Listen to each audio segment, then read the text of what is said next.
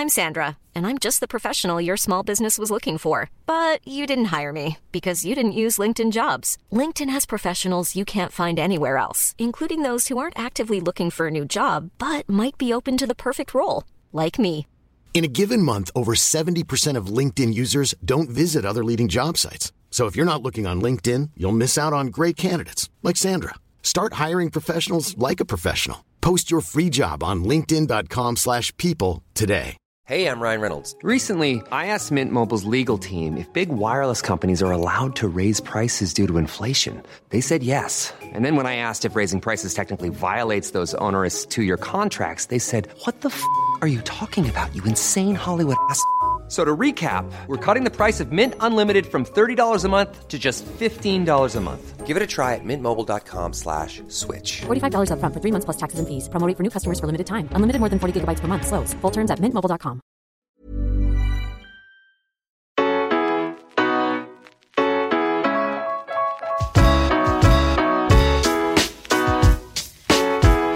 Welcome along to the Rocky Road Boxing Podcast with me, your host, Kevin Byrne. This week, it's the St. Patrick's Week special, and I'm joined today by special guest, Steve, the Celtic Warrior Collins. Hello, Steve. How are you? I'm good now, and yourself? How are you keeping? That's great. Living the dream on top of the world. Absolutely. I believe you're just home from a bit of a family reunion back in Ireland as well. Yeah, I went over to see my mum. I obviously caught up with my brothers and that and family when I was out there. All's good. Keeping in touch, you know. Yeah. You got to keep my side. You never know when you might need an organ donation. Absolutely, yeah. yeah. Um, yeah, you're all looking fit and lean and healthy. Obviously, uh, Roddy's been in the Roddy's been in the news recently for bringing out his book. Yeah, the book. the Rod Bible. Yeah. What did you think of it? I th- there's a book and then there's something you know and live and experience for over 50 years. You know what I mean? Which Mm. you, you need 20 books to cover it. It's only a part of, of a story. Yeah, absolutely. And it's funny, he had the same uh, he had the same ghostwriter as yourself back when you did yours uh, way back in the nineties, I think it was. Yeah, I gave him his big break. he was he was still in school then, I think. actually, have, I actually have it here in front of me. Steve Collins, the Celtic Warrior with Paul Howard. So yeah, that one might need an update as well at some stage. good. It was. It was, we started it before um, any world, before the Eubank fight and everything else, you know. So it was a really nice time to do a book. Mm. Because I was thinking of, I thought maybe I was going to be retiring soon. I wasn't getting the breaks, and I said, "I should do a, maybe do a story about boxing and so on and whatever." And, and I had a chat, and, and um, yeah, and then we hadn't really got a a a, a, a um. A, cl- a closing part or the main part for the book, and all of a sudden I got the t- title fight with Chris Eubank, so it was perfect timing. Was that, Yeah. yeah. You know, I say we already started the book before I got the title fight, so yeah, was And nice. that's, yeah, it's crazy. That's uh, that's that's exactly what you want for your Hollywood finish. All right, Steve. Yeah, uh. I have a couple, couple of bits on the agenda to talk to you about today. Um, obviously, given it's Paddy's week, um, I wanted to bring up and mention that it's uh, it's a bit of an anniversary for you. The first ever Irish uh, title fight held on foreign shores, uh, or certainly in the United States, and it was um, March eighteenth, nineteen eighty eight, in Boston.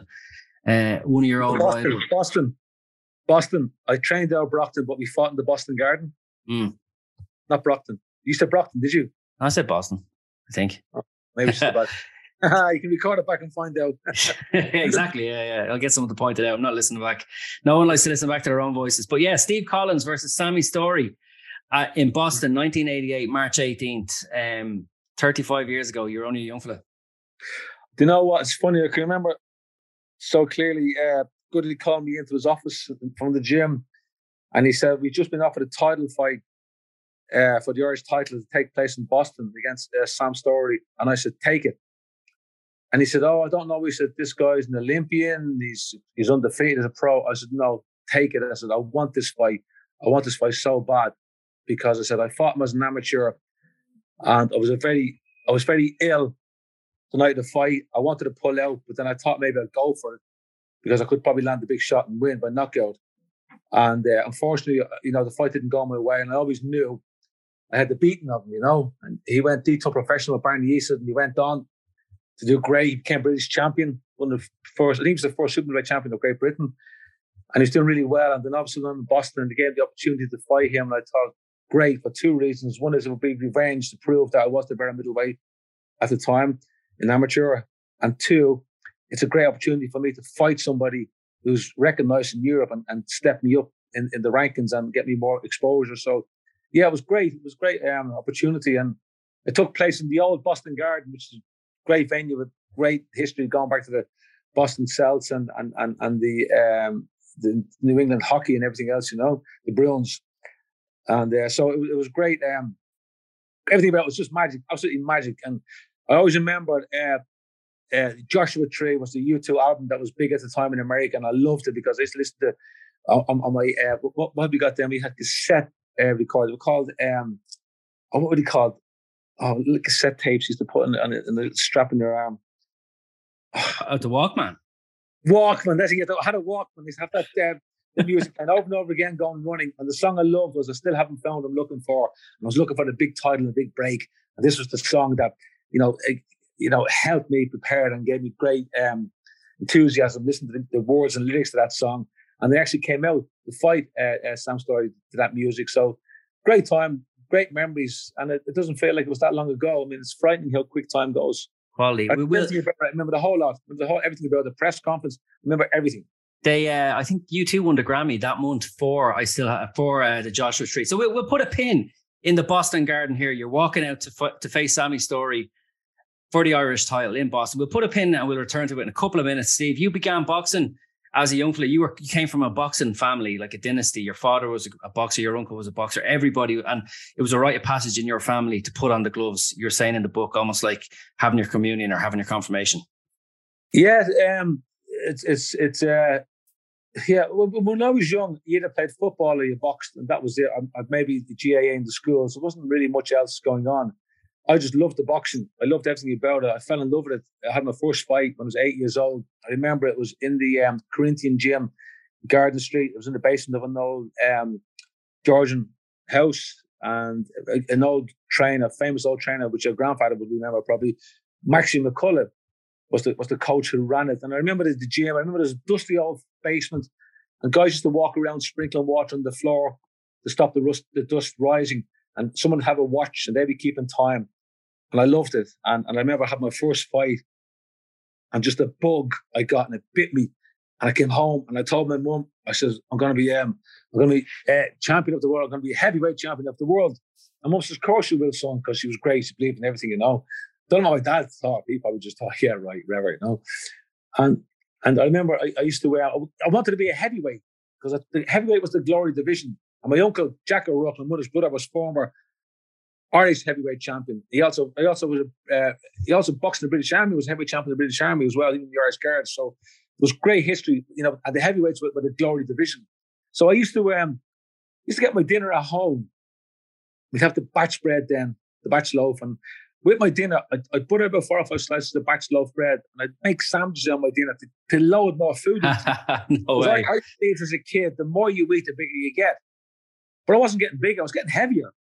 But I wasn't getting taller, you know. Yeah. So I did. I did become a heavyweight amateur, and I won uh, amateur titles of heavyweight until I reached the age of seventeen, when I sparred in Trinity College with a, a, a professional heavyweight, then a great amateur, uh, Joe Crystal. Oh, Big Joe, yeah, yeah. Big Joe. I know Joe Crystal. I remember he hit me right hand on top of the head, and I swear to God, my neck went into my shoulders, and I, I think I lost two inches in height. And that instant, I realized myself, I'm not a heavyweight.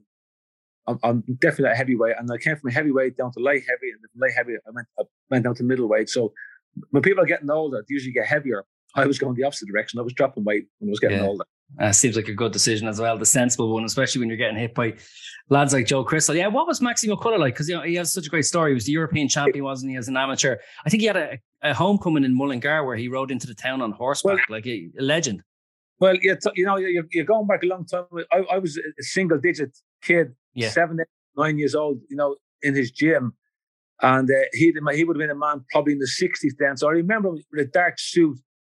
And I recall him, you know, with hair kind of greased back and uh, he had a presence, but wasn't loud. If you understand what I'm saying, you know, he had a presence. I don't think he ever had raised his voice or shout. So he had a presence and had knowledge, and it, was, it was it was just a great atmosphere because my dad trained in that gym, boxed at that gym. My uncles, both sides, my mother's brothers, my father's brothers, I had cousins, and uh, we all it, it, was a great gym. It was a great, great, great um, atmosphere, and and yeah, I just that that was when I first got bit with the bug, and decided I was going to become, uh, as I said to my mum, heavyweight champion of the world. And I tried to I tried to mimic myself on, on Rocky Marciano, and I remember, you know, latter years I was in the gym called Phoenix Boxing Gym, just off Parkgate Street, in the basement of the of the famous Wright, Billy Wright boxing family, and he below him was Jerry, Jerry Wright, and and and um, God, I can't remember uh, uh, Jerry. I remember uh, Billy Wright, yeah, Junior, and the other Wright brothers. They, they were all champions as well. So it's great history to that club. So I used to, there's a little bag in the corner. I used to stand behind this bag in the corner, and just I used to bang the bag, just keep whacking the bag all day long. Because like Rocky Marciano, I wanted to keep punching the bag like punching my opponent, my opponent's arms, and if the arms dropped, then I could knock them out. And that was the mindset I had. I to stand behind that bag, just whacking the bag as hard as I could all night long. Yeah, I wanting to become the next Rocky, the next uh, Rocky Marciano. So even then, it was about that kind of professional, hurt, hurtful approach. Saying literally Rocky Marciano. Yeah, Marciano. Yeah.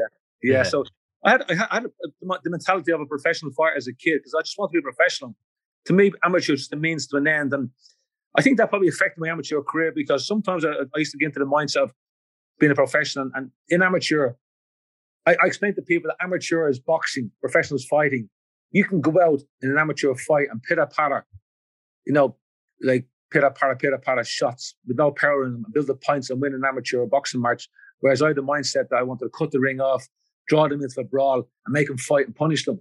But you had clever amateurs who fought like a fencer would fight in a fencing match and would steal it from you. So, in a way, I struggled a bit as an amateur, you know, in the early days to accept that amateur boxing is not fighting. You have to change and be more of a boxer, which I didn't want to do. So, I just wanted to get the amateur career out of the way and become a professional. That was my mindset from the time I was eight all up until 21. In the Phoenix, you would have been working under, uh, you would have been coached by Tony Davitt, a previous guest on the show. Yeah, but before Tony Davitt was, was a young coach then, a great coach, a great success with him. Before Tony Davitt was Peter Glennon, mm. another absolute legend who also in the corners of my dad's and my uncle's. Right. And I at gym to be with him because, you know, Maxie McCullagh, I don't know what happened there. Maybe it was too far to travel, or maybe, you know, I couldn't get there on my own. Actually, I couldn't get there on my own. I only got there when my dad drove me. So, but I could walk to the Phoenix gym from where I lived. And and and and Peter Glennon, who was an um, absolute legend and and a great, great, great coach who coached my, my, my uncles and that. He was the coach I wanted to be with. And I joined Phoenix for that reason. And, you know, going back all the generation older than me, would you remember Peter Glennon used to be used to work in the Metropole Picture House. He was the um, like an usher there, and sometimes my mum and dad would go to the uh, pictures to see a film when they're younger. And my mum said he'd come down and sit beside us and spend the whole night talking about boxing. I'd be trying to watch the film again. yeah, you know, so great old story. So yeah, that's yeah, that's just um talking about um yeah the things. I, I actually recently saw a clipping of you and your old uh, Phoenix. T- uh, he was um was he boxing in Phoenix at the time? But Jerry Creighton and he's were there at the uh, the premiere for was it Rocky Four outside the cinema? No, no. Let me move on from there. Okay. Right. Uh, yeah, things was great. Peter Glenn retired probably through health at old age because he was an old man, and and, um, and and Tony Davitt took over. And Tony was a Tony had two brothers, Tommy Davitt, a great professional, and PJ Davitt, an Olympian and a great, great fighter. Just never got the breaks, but great professionals. And they were in. I used to spar with them, and you know everything's gone great with Tony. And my dad would come down. And my dad, my dad passed away very sudden, and it was like I got a bit of a body blow, and I just lost interest. And I, I gave up boxing, and I just gave up everything, you know, just concentrated in school and that, and just walked away, and just, just it didn't appeal to me. And then about, say, less than close to a year later, I wanted to go back into boxing. I was hitting 16, 17 years old, 17, whatever, and I wanted to get back into boxing. And then I went down to the Phoenix, and, and the memories there, I, I just I didn't want to be there. It was just sad. Yeah, of course. So I decided the next where do I go from here? And a great, one of the most successful professional fighters who wouldn't be known to the youth nowadays were the McCormack brothers, Pat McCormack and his brother John, aka Young McCormack, were both British champions. Pat was lightweight champion and John was British light heavyweight champion. And their father, Spike McCormack, another absolute boxing legend. He used to work in, he used to do security on the Kelly's carpets all there, carpet, carpet drum in uh, Phillips Street, next door to the Dalymount. Um, football club. And I used to, I used to talk to Spike McCormack, he's a legend, about boxing as a young kid. And I used to have great conversations with him. I used to walk past, and stop and talk to him. Well, I wanted then to, um, you know, go to the McCormack, John McCormack in St. Saviour's because my dad had great time for John McCormack, great respect for him. And of course, being a British, former British champion, it was appealing because I knew I was going to turn professional, when, you know, after my uh, national uh, senior career. And I thought, well, the best place for me to go, to go now would be with young John McCormack or John McCormack's gym in St. Saviour's, the old fire station, Dorset Street, because then I could learn from him about what's going to happen as a professional because he, he he was a professional and I could pick up a lot more from him because a professional was my game. So I went to uh, St. Saviour's gym and, and successful there. I had a, I won a junior uh, light heavyweight title and I won a, a, a, senior middleweight title. So when you when you had your three elite uh, or senior championship finals, 84, 85, 86, losing the first two and then bouncing back to win one and you they were all three while Let you me go back to Jerry, the question you asked. I'm a bit like I'm a bit like um, Ronnie Corbett here. I start off one thing with the outro and I, I, I, go off on another topic. Go for it. Back to Jerry Creighton. Great fella. Um, practically runs Dublin Zoo. An amazing guy. Uh, his family, you know, have been very, very um, much involved in Dublin Zoo going back for generations. He's in there now. He's he's he's uh, he's, he's, he's, the perfect man because he's, he's gone out on his own now since Steve. He's got a global elephant care and uh, he goes around the world uh, promoting well, proper elephant care. But he still has a relationship with the zoo. But Jerry well, was on with us in uh, last he, year. He went in as a very young man and he yeah. was very passionate and loved it. But I mean, his dad told me stories about how the you know how they would contain, you know, big cats in those days. They didn't have tranquilizers, they didn't have cages. They used to throw blankets over and grab them, and it was just you know back in the day it was crazy. I wasn't cruel. It was just in those days they didn't have the the facilities they have now. It was a, it was a dangerous job. Yeah, but, right. but, but it was they loved the animals, and Jerry Creighton inherited that love for animals, and he obviously proved that. But yeah, so myself and Jerry, um, the yeah Rocky movie was coming to Dublin, and they wanted two um guys to uh, pose in front of the. Uh, it was what picture was it in Boston? Boston picture. I think so. Yeah, I think so. Behind the old the hospital. Yeah, famous, famous uh, uh, old picture house. So myself and Jerry Creighton put our um, St. Saviour's vests on I went to pose in front of the uh, picture house. The only problem was the picture was taken the day before the film was advertised. So the, the current movie that was being shown on the picture house was Peter Pan. So we're there, right. the big poster Peter Pan advertising Rocky, and the Rocky billboard hadn't gone up because it was, it was gone up the next day. But that was the day that we, we were available for photographs. I don't know. It was yeah, funny story. Yeah. but anyway, go back to what you were asking. I've, I've gone off. Well, no, so, no, you're, you're not going off the topic at all. So you're, you're, you're in your Saviour's top, just as you probably were for in uh, 1984. First elite title, uh, first elite final, 81 kilos. Like you say, you're coming down the weights. Noel Magee uh, defeated yeah. at the National Stadium. And then a, another Belfast fellow the, set, the following year, 1985. Yeah, Storey, yeah. Five kilos, Sammy Storey, who'd been at the Olympics the previous year.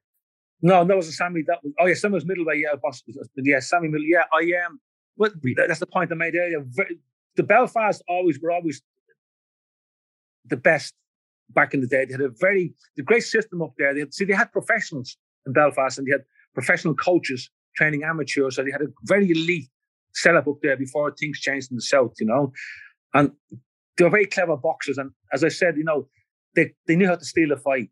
They knew how to do it, and, and these guys would get out and, and, and they're great boxers. They, they'd steal a fight. Whereas I said I was come back at the end of the second and third round. I felt I was only warming up to it and uh, I'd win the third round. But by then, these guys would have stalled round one, round two, and you'd lose a close decision. And frustrating, but you know, it, it was what it was. But yeah. You weren't so to know. You weren't to know at the time though what they go on to achieve. Like Noel Magee goes on to become Commonwealth champion. Sam Storey wins the British title and uh, fights for the world title as well later on in life. But um, at two and zero oh and having lost your first two Irish champion championship finals, were you mm. uh, as a senior? were you ready to kind of throw the hat and, and just no, no, never, no, no. I'm, I'm, I'm realistic. You know, you, you sit back and you say, "Right, what happened here?" I understood what was going on. I understood the game, and I, I was never going to be uh, disheartened because I knew I was going to win an Irish title at one stage, and I knew, you know. And then I went to John McCormack's gym, and, and I kind of added the knowledge that he gave me to the experience I had. So a year or two with him, I became, I improved as an amateur. So I, I, I kind of surpassed the level I was when I lost to these guys to the point that I never lost an international. And I, you know, one of my most my glory moments as an amateur was, of course, I, you know, I fought against England, Wales, Scotland. I fought American selection. I won them all. But the best win for me was against a team from Hungary came over, and they were still part of the Soviet Union. And the Soviet Union boxers were the best in the world because they were well schooled and full time coaching and full time training. And I had a guy called, uh, his name will come to in a few minutes. He was silver medalist European uh, runner up, and uh, Zoltan Füzesy was his name, yes. And it was five all at the end of the night, and you know, Ireland five, Hungary five, and mine was the last fight of the night, and we never beat Hungary. And I'm climbing into the ring to fight a silver medalist. You know, their captain, their great fighter. And the thought, I, I don't, you know, it doesn't look, you know, Steve comes up against a good fighter here, a lot of experience, you know, whatever. Uh, we're not going to pull it off, but I did. I turned, I turned the form on that night. He was a southpaw, and I loved southpaws. I never lost with southpaw. Southpaws to me, I could, I could bash them up all day long. And this guy was a southpaw. When I, when he came out of his corner and I saw his southpaw stance, I smiled because I knew this is my game. And I went and I beat him. And uh, so why do you him. like fighting southpaw so much? Aha, I have little secrets I can't tell you. I'm going to show you. I just liked him because everyone thought cell southpaw was um, had a big advantage. Cell Southpaws fought orthodox 99% of the time and only fought a southpaw once in a while. So, you know, they always fought orthodox. So we didn't fight southpaws very often. And I realized that guys had a bit of a hang up about southpaw. So I took a step back and I looked and I went, hmm, this is what southpaws do this is what you do to counter that. And I just worked it out and I, I, I nailed it, you know. But anyway, back to Hungary, yeah. yeah. yeah. I interrupted you. As a professional, I never lost a southpaw. So yeah, um, so I beat him and, and, and, it was a great time. I got I got an award from the uh, Irish Amateur Boxing Association a month later for, for the performance, you know. But what was great was in the corner of Zoltan Füzesy was one of the greatest middleweights of his era. Was a guy was a guy called um, Laszlo Papp. Laszlo Papp, the great one, yeah. So Laszlo Papp, three gold medals and went on to become professional and won the European title and was recalled before he fought for the world title because he was afraid if he went to America, he wouldn't come back. So in the corner was Laszlo Papp. And also a guest that that night at the fight was a was a friend of uh, uh, my trainer, John McCormack, a, a, former world champion called Terry Downes. Oh, yeah. So so after the Terry Downes former world champion, middleweight. So after the fight, I got a photograph of, you know, I think it was still on my gear or whatever, my tracksuit afterwards of myself Terry Downes and Laszlo Papp, the three of us standing in the, in the, the ringside uh, uh, bar at the back. This photograph was taken of us three together, and it's out there somewhere. I think it's probably in a box or a drawer in my mother's house. But that's the photograph of myself, Laszlo Papp, and Terry Downes. And I will find it one day and get it out there. It was a great picture to have, but great memories as an amateur. But at that stage, then when I was, um, we picked the fight in America, and I knew then that I'm going to America, but I'm not coming back because I decided that I was going to uh, stay over there and turn professional and I was going to go to the um, Marvin Hagler gym in Brockton, Massachusetts, because Marvin Hagler was the great middleweight champion of the world then. And I, I was a big fan of his and I liked the style of fighting. And I wanted to uh, develop my style on, on, on his method of boxing and, and learn from his um, people. Yeah, so, so Steve, Steve you'd been saving up all your, you'd been saving up your pennies and your pounds, uh, trying to trying to get enough airfare to move to Boston or move to America anyway to start your professional career. Then you got picked on an Ireland team to go across anyway, and it was happy days. Yeah, I, I was. I, I, I, I, I'd, um, I done well in school. My dad always believed in, in uh, you know, he, he made a study. So I done well in school, got a great, amazing results in my exams, and got a really good job in Guinness Brewery. I was set up for life, people told me, but at the back of my mind, I said, well, yeah, you're saying that, but I'm going to get my apprenticeship, earn my way, and I'm, I'm, I'm gone for America. And people didn't know what I was on about. I was nuts, you know. So uh, yeah, I had a great job in Guinness Brewery. So I went to America and um, met the Petronellis. You know, fought, fought my last fight in Yonkers Raceway, in New York, outdoor venue, great night, great success. Everybody else uh, headed to the airport. I headed to the bus station to get a bus to uh, uh, Brockton, Massachusetts, but Boston first. And I always remember hopping on the bus, and I always had this image of me climbing onto the Greyhound bus, but it wasn't. It was actually the Peter Pan bus. It wasn't as cool, but I wanted to get a photograph of the Greyhound bus, but I ended up in a company called Peter Pan bus. This Peter, Peter Pan, Pan, comes back into Peter the story again. Hangs over me again, yeah. so, yeah, so I went, I went to the um, Boston, got myself a job. You know, went to the local Irish bar, met Sean Mannion. Yeah. The world contender then. Absolutely amazing guy. And to be quite honest with you, the guy was such a good fighter and so much talent that if he had the commitment and dedication, good God, he wouldn't be one of our greatest champions ever. But he was he he, he was lazy. But God, he was tough and he could fight. We'd only train a couple weeks for a fight and drop like 10, 20 pounds. I don't know how he done it, but that's how he survived. And they finally he was a great fighter and, and, I learned a lot from him. And I decided then I was going to go professional and, and I went down to Brockton, Massachusetts, and I introduced myself to uh, Goody and Pat Petronelli, who I was. And told them that I was going to be the next middleweight champion of the world. And they just loved it, my attitude. But at the same time, in that gym was an up and coming middleweight that the Americans were going crazy about. Uh, was a guy called Terry Crystal, brother of Joe Crystal, who was former uh, Irish international and middleweight champion of Ireland, as well as middleweight champion of France. Was an undefeated professional middleweight boxing out uh, Brockton, Massachusetts, the Petronelli gym as well. So uh, I was in good company. Um, the, the, fighting physician, wasn't it? They called him. Yeah, he was. Yeah, he was a fighting physician, and, and I remember they, they done the um, I think it was called was it called Twenty Minutes a documentary about him over there, and the, the, the American Medical Board you know couldn't understand and weren't happy that you know a doctor was you know a professional boxer because they kind of banned boxing because of the injury concern and so on. Yeah, here's one of their own, uh, very qualified. He very once uh, Terry Crystal once fought a guy and then gave him stitches afterwards. Yeah, wouldn't surprise me at all. it's incredible. Wouldn't surprise me. I tell you one thing. Terry Crystal's last fight, he was he was he, so a lot of guys, I don't know, a lot of guys not really so good. At Terry Crystal was great. I used to spar him. My God, he, was hard. He was such a good boxer. He was really great person to share a ring with. As an amateur, I sparred him. As a pro, I sparred him. And he, I learned so much from him. But I remember his last fight, guy's name would come to me. Dave Tiberi. Yes, he fought Dave Tiberi. Okay? 1987. Very good. You've got your stats in front of you. I haven't. And Dave no, Tiberi. No, not this time. I, I, I, thought, I thought, you know, he beat Dave Tiberi. And I thought he, I, to me, he, he was a better fight than Dave Tiberi. And nine times out of 10, he would have beat him. But he lost to him. And I think that loss um, um, set him back a bit. But he didn't realize how good Dave Tiberi was because not very soon afterwards, Dave Tiberi went on and beat J- James Toney. So that's how good the level he was at. Yeah. And they realized, you know, who he, the guy he fought was an amazing fighter who beat one of the greatest middleweights in their era. You know, and him, I, I thought Terry Crystal, you know, wasn't on form that night, would have beat him nine times out of 10, but wasn't on form that night, didn't get the decision. But was, to me, it's good enough to beat him. But I think if he'd have realised how good the guy he was up against, maybe he wouldn't have been as, at his heart and would have stayed in the game. But I mean, that's how it goes, yeah. Yeah, he, he lost to a real tremendous con- contender there as well. Like, and it's, yeah, it sounded like a close run thing. And that was it for him because I suppose he had to fall back the career that he maybe his ambition wasn't to be a world champion, just to see how far he could go until he'd lose. I, I don't know. I have never met Terry. I've, don't know. I've tried to know. get him on a, for an interview for this show, and hopefully one day we will. So. No, he's, he's, a, he's a very quiet, private person. Um, he's probably, you know, he's, he's probably be hard to get him on, you know.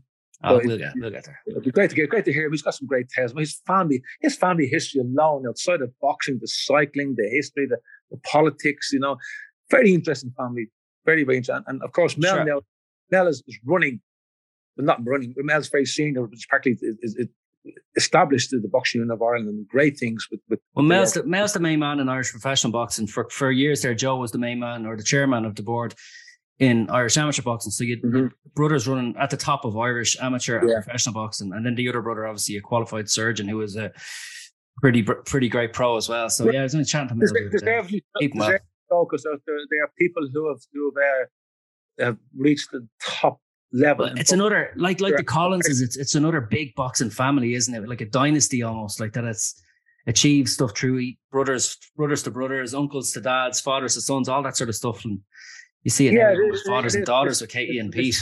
This tradition, definitely yes.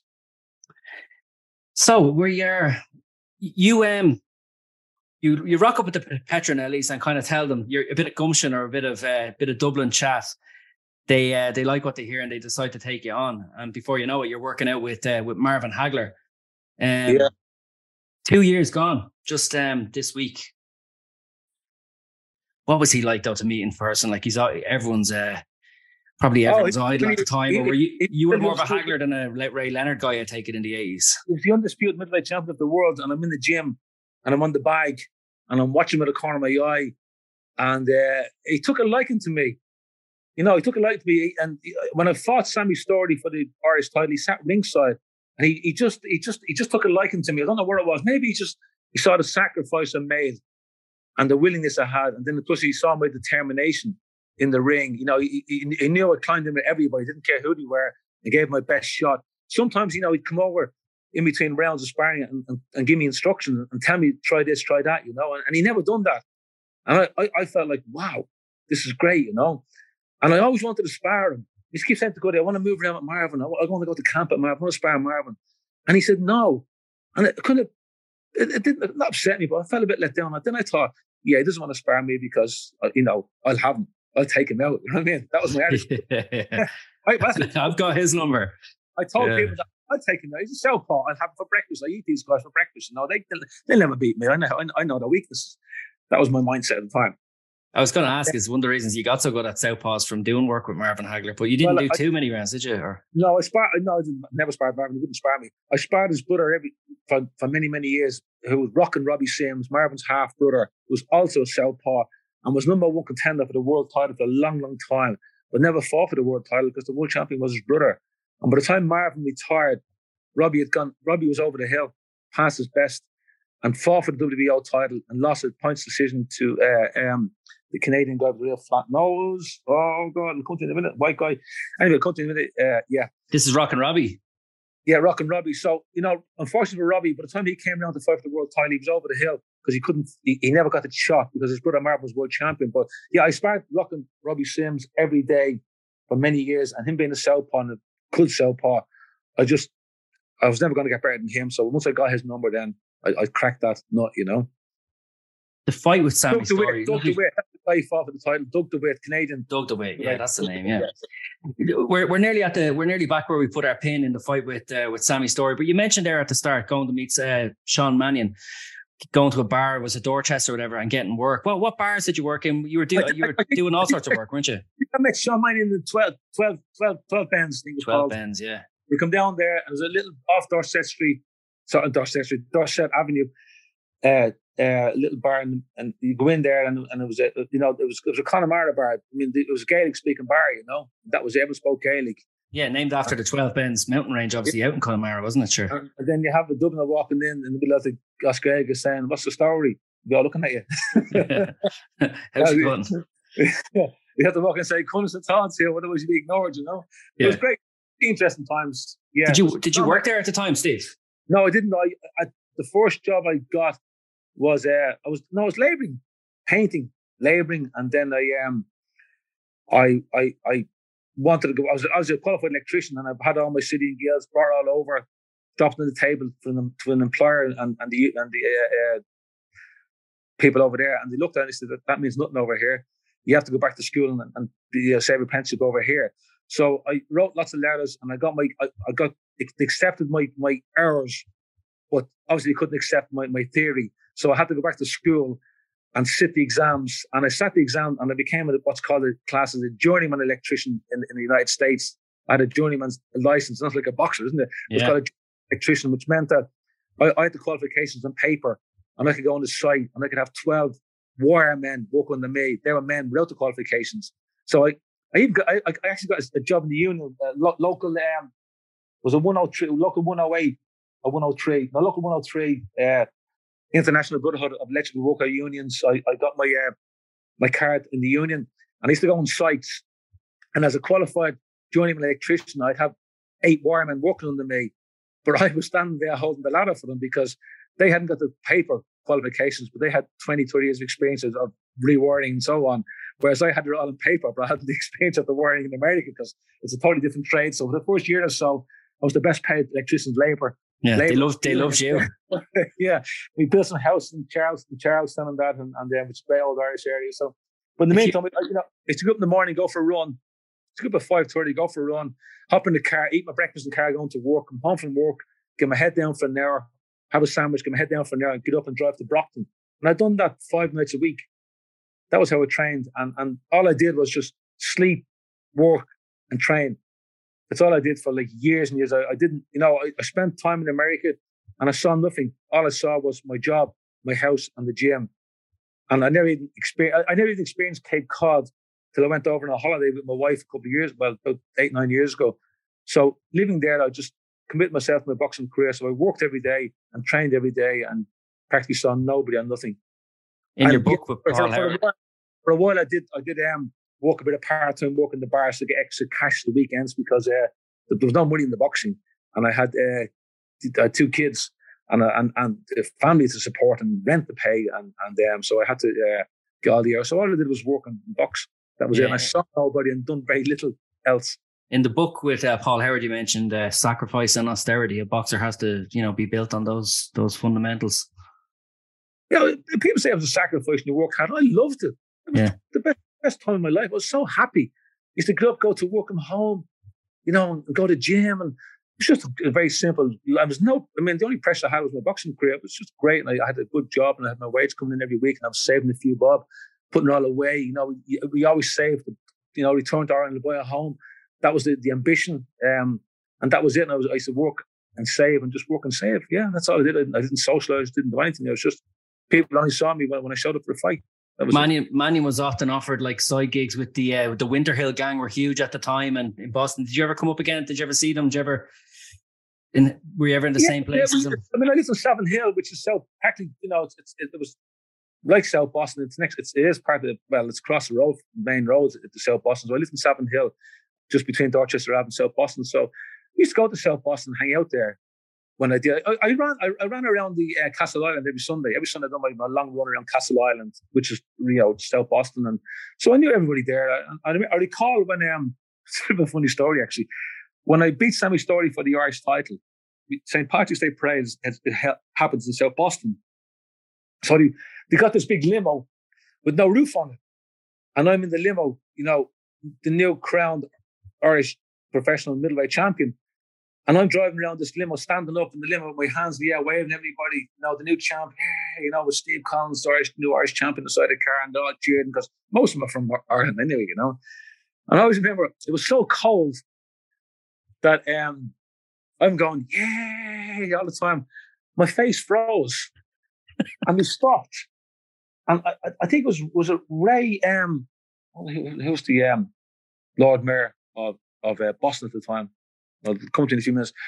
We stopped and the, the mayor of Boston was standing there and he said, Well done, Stevie. And he reached into the car to shake, you know, over the door to shake my hand. And my face was frozen. I couldn't talk. I couldn't move my mouth. And I'm trying to say to him, Thank you very much. But here I was with a frozen, my face was actually frozen. I couldn't move my jaw. Here I was going, you know. I couldn't talk. I was going, and he was shaking my hand and was looking at him, looking into my face, and I could almost read his mind. And him saying to himself, "This poor kid is brain damaged." He's Yeah. he too many punches. 50%. And I couldn't oh my God, what's wrong with this poor boy, you know? And I'm going, "Eh." my face was, I couldn't talk, and that stuck with me forever. Uh, Same day, he was introduced Oh. another guy, introduced another guy that day that I didn't know who he was. I knew the name, didn't know who or what he was, and it was Whitey Bulger. And he shaking my hands. And in those days, didn't have cameras, which is probably a good thing, or phones, you know. So I'm meeting all these people in South Boston, you know, talking about the gangs. And I'm then I'm in the thick of it because I've just been, you know, a uh, just won the Irish title in the Boston Garden. It was a big thing. And I was the celeb for that weekend and the leader of the uh, parade and that. was. yeah, great memories. Wh- Whitey Bulger sees you talking like that and says, "Son, you should have entered into a less dangerous trade." I, I don't think he even spoke to them. I just I just probably just nodded and said hello. There's all people around. I talked about politicians. I didn't know what they were. I didn't know who they were, what they were. I hadn't a clue. So Yeah, That's that's why that's why you know I'm I, I probably am I am. I don't know who I, I talk to people. I don't know who they are. They, they could be kings. They could be villains. I don't know. So that's why I- I, be everyone the same. I'm probably lucky for that reason. a previous guest we had it was called uh, Mike Culbert. He came on to talk to us about what it was like to fight Roberto Mike Duran as he did. Mike Culbert. Oh my God. Yeah, Born grew up in just uh, and, in, just outside Stoughton, just south of Brockton. Yeah. Mike Culbert, was- yeah, what a talented fighter he was. He's a sparring all the time, a very tall middleweight. And he was right there during the era when I was there. Great yeah, fighter. a gentleman as well. And um, but he uh, he boxed on that bill at the uh, at the Boston Garden. It was the Boston Garden, wasn't it? And uh, yeah, yeah, the old garden. Yeah, and he has a videotape of it. I think. In fact, it was actually his professional debut. He he beat a guy called uh, Santiago Hermida over four rounds. But there, the reason I kind of talking to you about this fight 35 years ago this week is uh, Steve Collins versus Sammy Storey, a rematch from the amateurs, Irish title, first first one ever in America. There's no real footage of it out there. So you're walking into the ring. Uh, I still haven't found what I'm looking for. Uh, main event. It's out there somewhere. Mike release the I've tape. it. You've got I've it. got it. I've got it somewhere. I have a box going back 30, 40 years. I've got stuff. I've got videos. I've got interviews in America before fights, stuff that no one that I have stuff. Yeah, really, I have it all there. There you go. Well, look, you can release the tape someday. Clips of it when you see when, when um the documentary comes out. Oh yeah, you make one. No, it's been made already. It's it, it's got Netflix made already. That's okay. Yeah, sorry, I actually heard about this recently. Yeah, um, yeah. Packy was telling me about it. It's basically just it's just about it's just about Mill Street. It's called the Night Mill Street. Um, I suppose it's snippet from my career, and and um, yeah, it's interesting.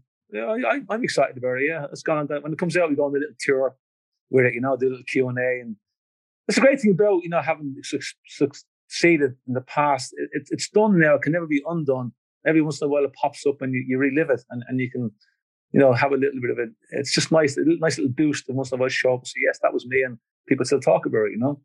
Absolutely, and here we are talking about a fight that there's even not not even any footage out, and yeah. a fight that actually, Steve, in your uh, in your autobiography here with uh, Paul Howard, I've mentioned a couple of times, the fight's not even mentioned. You just skip over 1988. I wasn't happy. I wasn't getting good enough fights, but here you are fighting for the Irish title. It's a seven. You're seven and zero oh, uh, going in against Sammy, who's eight and zero. Uh, mm-hmm. You're 23 years old. He's 24 years old. It's a, it's a cracking fight, and given what you both went on to achieve afterwards, can you mm-hmm. tell us a bit about the fight? It's a 10 rounder. It goes the distance. You win on points on the judges' scorecard by one point with Bob Costello. Dick Flaherty has you 100 to 93 of a winner, and Don O'Neill 98 94. So, you know, Bob Costello sees it as a one point fight. Maybe you think he's nuts. Um, but tell, can you tell us about the fight? What what transpired? You're, I've never heard of Bob Costello before or since then, so obviously he wasn't he, he had he wasn't that great.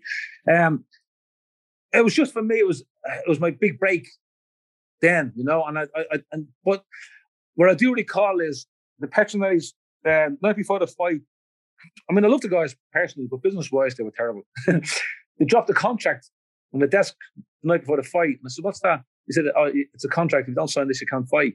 I mean, they're telling a young kid, and I, so I said, "Well, I don't know where it is." I said, uh, "You know, I said, but I trust you guys. You know, if I have to sign this to fight, I'll sign it." And I signed it. By God, I came back to bite me in the arse years later. Cost me six figures. But there you go. That's the business you're in. But uh, it happens. It happens. You have to. You have to take the good with the bad. The, yeah, that's that's not uh, not great to go in uh, ahead of a big fight. But can you tell us about so can you tell us about entering no, the ring? It, it, didn't bother me. It didn't bother me. I just I just signed it. I didn't. Yeah. I forgot I once to sign it, but it did come back to bite me the ass years later. Yeah, absolutely. when I went so, from the road. so story. What was the what was the first round? Second, like was it tight? Did you feel you were always winning? Was there any oh. rounds you lost earlier on and earlier in the fight? I've never seen it. Now I'm, I'm obviously I don't know what I don't blind know, about this. The bell rang. The bell rang, and I just jumped in and just that and just done what I did, you know, that was it. And then I just, you know, I wanted to fight him and he probably wanted to box me and I probably didn't let him box me and I probably done more than he did and I won the fight. I never felt I was ever going to lose it. I was very confident going in and I was very confident I won it. So there's no doubt in my mind. I, I don't really pay attention to judges' um, points because I, I watched an Irish selection last weekend, fighting English selection up up in Cannock, north of um, Birmingham. And my nephew, um, Padraig Collins, fought a, a, a kid undefeated 7 and 0. I think Padraig's only had two or three fights, and uh, we were concerned about Padraig fighting this guy with a good record. And Padraig went out and bashed him up. The other guy got the decision. But we were all smiling and happy because we know we won the fight. Now, if, if, if you lose a fight, you lose a fight. But if you win a fight and don't get a decision, that's fine. You know when you put your head in your pillow at night, regardless of what judges or politicians or politics are involved or whatever. If you won the fight, you can sleep at night. So if you know, I don't. I've, I've lost matches in my whole career from the first fight at eight years old up to my last fight at 33, at 25 years of boxing. I've never ever lost a fight. I've been, I've, I've, I've had decisions not go my way, but there's nobody has ever beat me in a fight, ever, ever, ever. I've had guys steal decisions, but no one's ever, no one's ever fought me and beat me. But guys steal, run away, pit up patter, judges, wherever. But no one's ever stood in range with me and said, right, let's stand toe to toe and get it on. Nobody has ever beat me in a fight. So that's my claim to fame. And, and that's, that's, that's fact. So I'm happy with that, you know.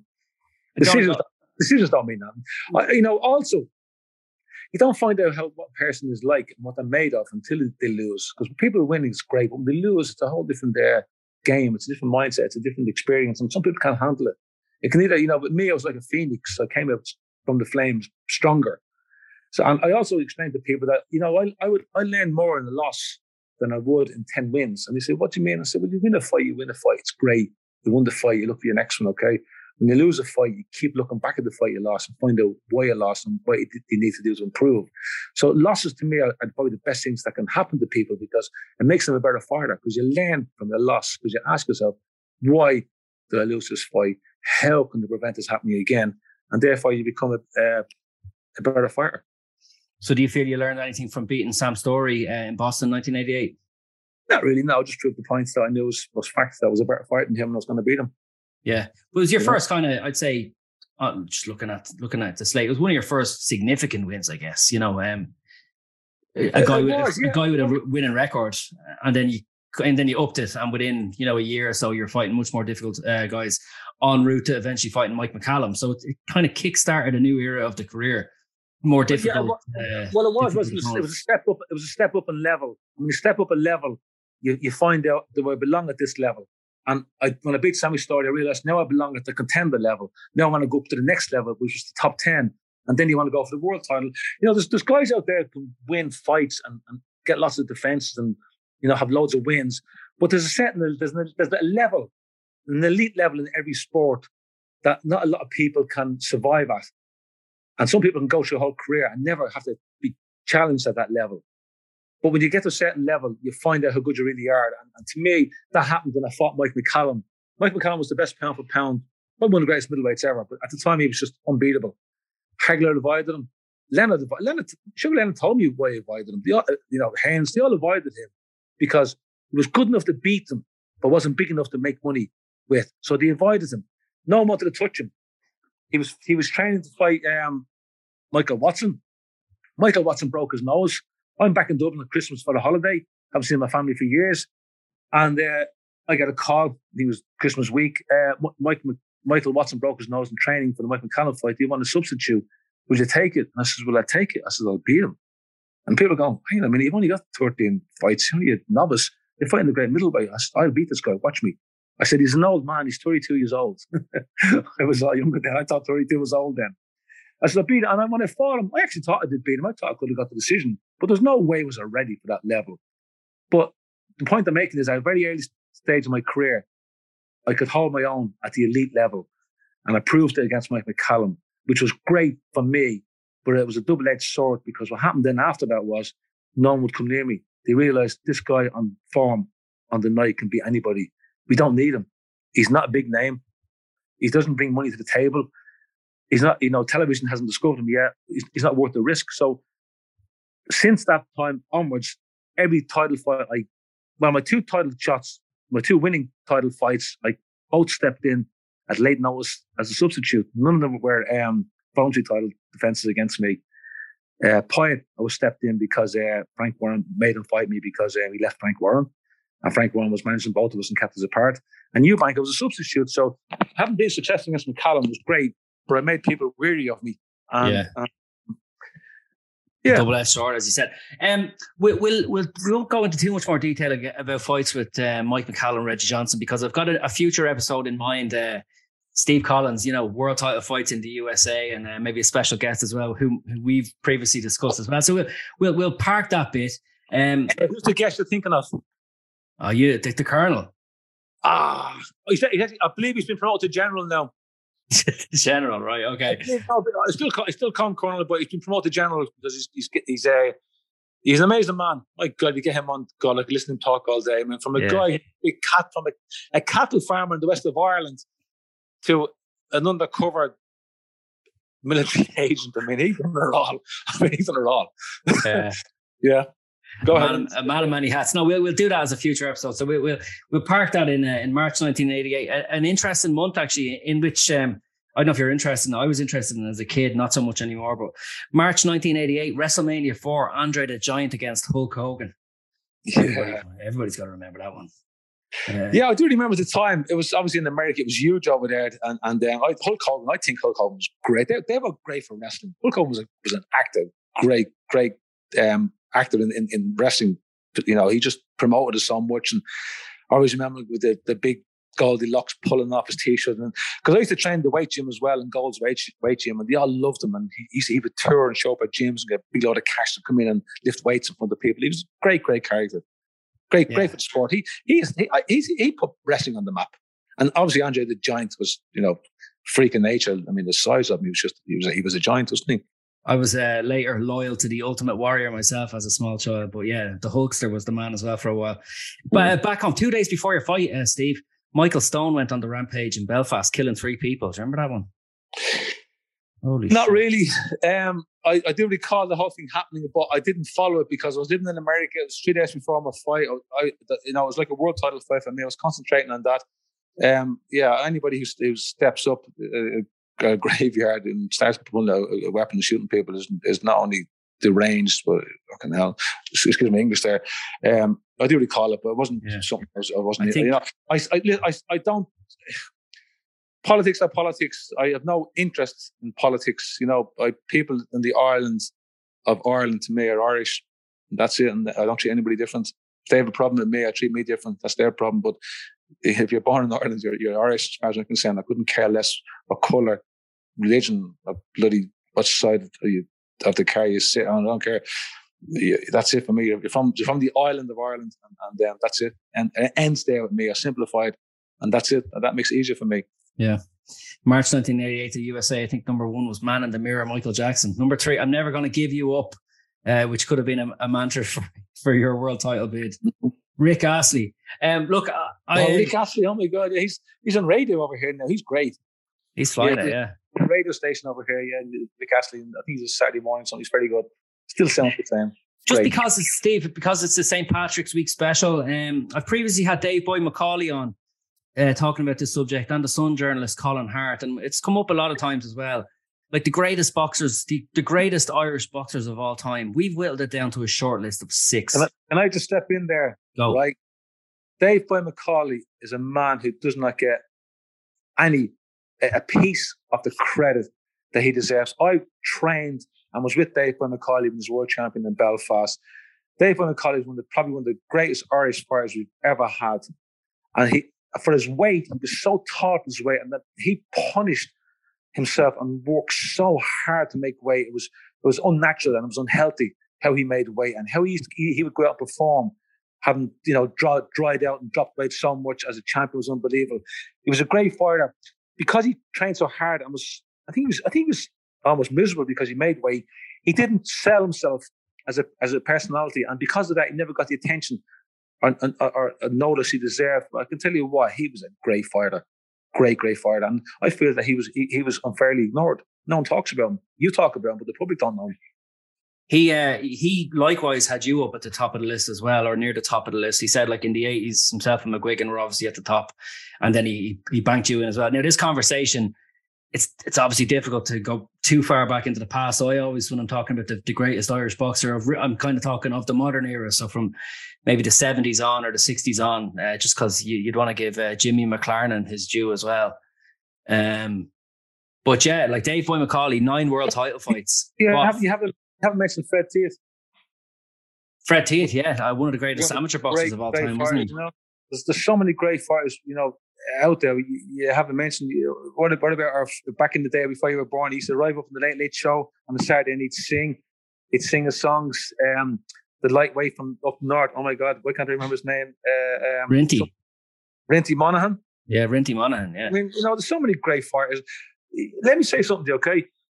Better fighters than me, not just in Ireland, in the world. So there's been better fighters out there than me that didn't get the breaks or unfortunately didn't get the chance or something happened to prevent them.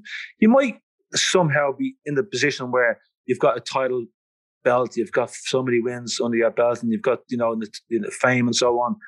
Better, better fighters out there that never got those breaks and those opportunities, and bad luck, you know, unfortunately, is why. So someone says, "Oh, you're the greatest Irish fighter of all time." Better fighters than me, probably people didn't know the name of. You know what I mean? So I just happened to be successful. You know, had the breaks, worked hard, right place, right time. That's it. And the not, if, if anybody ever said I was the greatest fighter of all time in Ireland, or history, or recent, or whatever they, they call it, I said, no, I'm not. Better than me, and I, I never got the chances I got. I just happened to be someone who got breaks and opportunities. I was in the right place, the right time, and therefore got success. Better fighters than me, guys who beat me and would beat me, never got the breaks I got. So I just happened to be someone who's lucky to be where I was in the right place at the right time. I'm not betting a lot of guys out there you and Dave Boy McAuley have something in common when it comes to world titles. You won your world title at the third attempt. And that speaks to something. yeah, well, I'm glad I won at the third attempt because it was the best uh, era to be around. And pre- prior to that, I had promotion and management people around me who would have destroyed me, and I wasn't ready. I, I, I, I, won, I was in my when I fought Chris Eubank I was at my best. I, I, I was in my prime. I was what 31 years old, and I was physically and mentally stronger. It was the strongest point of my life, and it all happened. If I'd have won it five years earlier, I would have been finished. I wasn't ready. Five years later, I was too old. It, was, it came at the right time. Everything. If I was to write a script, I couldn't have written a better script than what happened and when it happened and, and how it happened. I mean, the, you know, Night in Mill Street documentary, the, the, the, you know, explain that to people what went on, the shenanigans yeah. what went on in the background. I hope they mentioned that you have of uh, of any Irish man, certainly in modern history, the most world title fights with eleven. Dave Boy mm-hmm. McAuley and Wayne McCullough have nine. Well, there you go. I, I Katie Taylor's gone ahead of you though. She's a, she's at about fifteen or sixteen well, at this stage. Women never boxed. I remember in our in our amateur gym, we had a young lady used to come to our gym to box, and she had, she had her own section in the dressing room, and and um, she actually went on and became Deirdre, a world. Deirdre Gogarty. Deirdre Gogarty, and she was the only female boxer out there. And she never, because of the time we hadn't got the social media and publicity, and women, you know, weren't as popular in sport as they are now. And uh, and then, you know, Katie Taylor's come along, and to me, she has put women boxing on the map. People never really paid attention to female boxers till she came on the scene, and she, because of her, people now take it serious. They, they've gained more respect, and it's not a sideshow anymore. She has made female boxing successful, and she will go down a legend, in my opinion. Maybe I'm biased because I'm Irish. We're all we are going to be biased, but in my opinion, she has done more for female boxing. I think she has established it. And that's what makes that, and, and she's great for doing that. But on top of all that, I've never met her in person, but she comes across as an absolute, a, true lady, a right, nice, respectful, soft spoken, I mean, an absolutely wonderful, wonderful young woman, but a, a, a lady. And what, what a great ambassador to have for women boxing. Someone like her. She's not loud. She's not aggressive. She's not vulgar. She's an absolute. She's, she's a pure lady, and I bet you know her parents must be and family and everyone around them should be very proud of her. She has done what she's done for female boxing. I don't think anybody else could have done what she's done, and, and, and her success has put female boxing on the map. Does she face a big pressure fight in her next one? She's fighting Chantelle Cameron at the three arena. She's attempting to become a two-way undisputed champion. She's already a two-way champion, but she's attempting to become two-way undisputed champion. She's fought her whole career in the States and in the UK, as you did before you came home for your. Now, you fought a couple of times in Belfast and Dublin as well, but you came back for the, the big, the big one against uh, Eubank and all the pressure that went with it. Uh, does Katie Taylor face an extra bit of pressure, or is that something that top fighters relish. Yes, yes. She's she, she's traveled the world. She's she's she's had a you know her gloves and traveled the world and fought everybody everywhere. And now she's coming. She wants to you know she's coming to the end of her career and she wants to finish and and and, and su- succeed. But what she wants to do is she wants to bring this big grand finale and this big success back to her hometown. So that you know I've done it now and I've brought it home. If you know what I'm saying. Mm. So to me, the pressure on her is not just the pressure to win the fight against a great opponent. It's going to be a hell of a tough fight, but it's it's it's the history she wants to bring to it. She wants to bring the whole career and boxing back to Ireland, and um, and you know, and people will see Katie Taylor boxing Dublin, and they'll always connect female boxers to Ireland as being great because they'll see her as being great. So she will establish the game in our backyard in the in, in, in the female world boxing um, organizations. Does it remind you like the, the the year she potentially faces? You're looking at if she can beat Chantelle Cameron, you're looking at maybe resurrecting Amanda Serrano for the second fight at Croke Park later in the year. Does it remind you of your campaign from 95 to 97 coming back, you know, become all of a sudden this transcendent name, beating Eubank twice, second one in Uí Chaoimh in the stadium, all that sort of stuff. Of course it does. Of course it does. Yeah, it's, it's, she's out there taking on the best names in her division. She's taking the best best fighters out there, and of course, and every fight, every you know, every, you judge on their last fight. She wants to win every fight. Well, every fight is, is every fight's her last fight as far as you can send this the stage in her career. So if she wins, she wants to win a big fight, a big occasion. That's part of the history. So of course, it's, it's pressure, but then people like pressure. Uh, you know, to me, pressure was great I, I sometimes wouldn't get out of bed, but under pressure, I'd, I'd get out of bed early. Understand? So pressure is what at her stage in her career, she needs that pressure and she needs that glory as, as a carrot to make her uh, succeed and bring the best out in her. Great. Will you be will you be coming over for the fight? Do you think? Tree Arena. I sincerely hope so. I'm waiting for my. I'm waiting, well, no, I'd like to be. I'd like to get a, ringside seat, but you know, no one's called me yet. yeah. Well, look, they, they contact us. We'll give them your phone number. you know, some, sometimes, you know, to be honest with you, if I go over there, okay, and sit at that fight, which would be a great experience at ringside, before the fight and after the fight, I'll be meeting a lot of people because it's a boxing show with boxing fans, and they'll be talking to me and I'll be talking to them.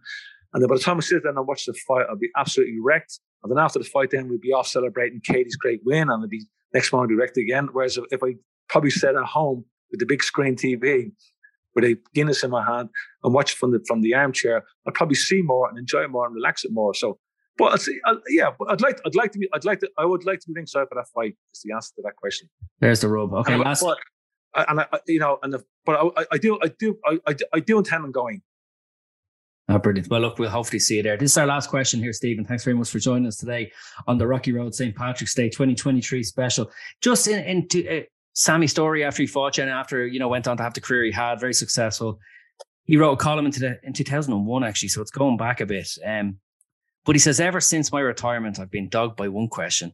People ask me almost every week, and most often I find myself wondering just how the, ans- the answer would have developed but I, the Irish public, and Steve Collins will never know the answer now. The question is, why did Steve Collins and I never meet one another in what would have been the first All Irish World Title fight? Uh, I'll I'll throw it to you because it still hasn't happened yet. Uh, 20, 22 years later. Well, I can uh, tell you why. I can tell you why. Um, he fought Chris Eubank. Eubank knocked him out. I bashed up Chris Eubank, so therefore people say, well, it's not a challenge because I just beat the man and knocked him out. And secondly, um, it, you know, you might be a big name in Ireland, but Ireland doesn't. There's no money in Ireland. No, no, no promoter going to come here and put two Irish fighters on because who's interested?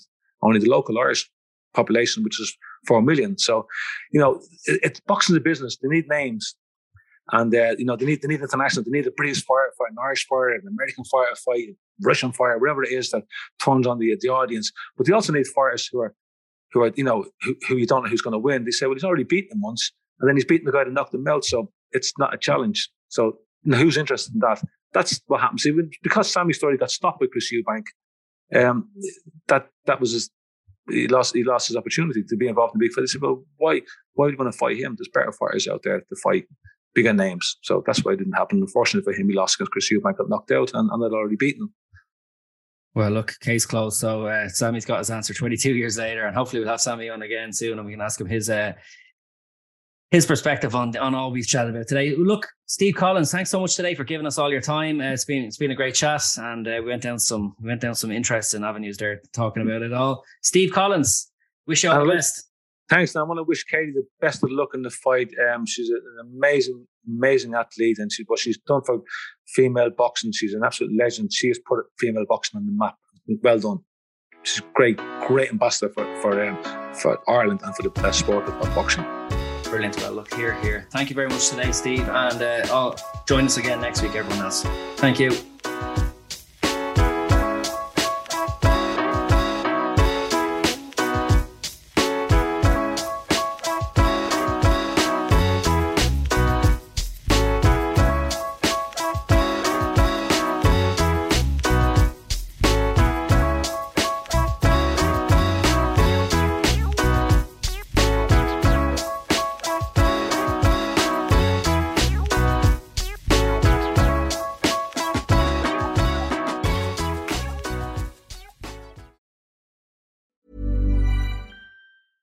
Hey, it's Danny Pellegrino from Everything Iconic.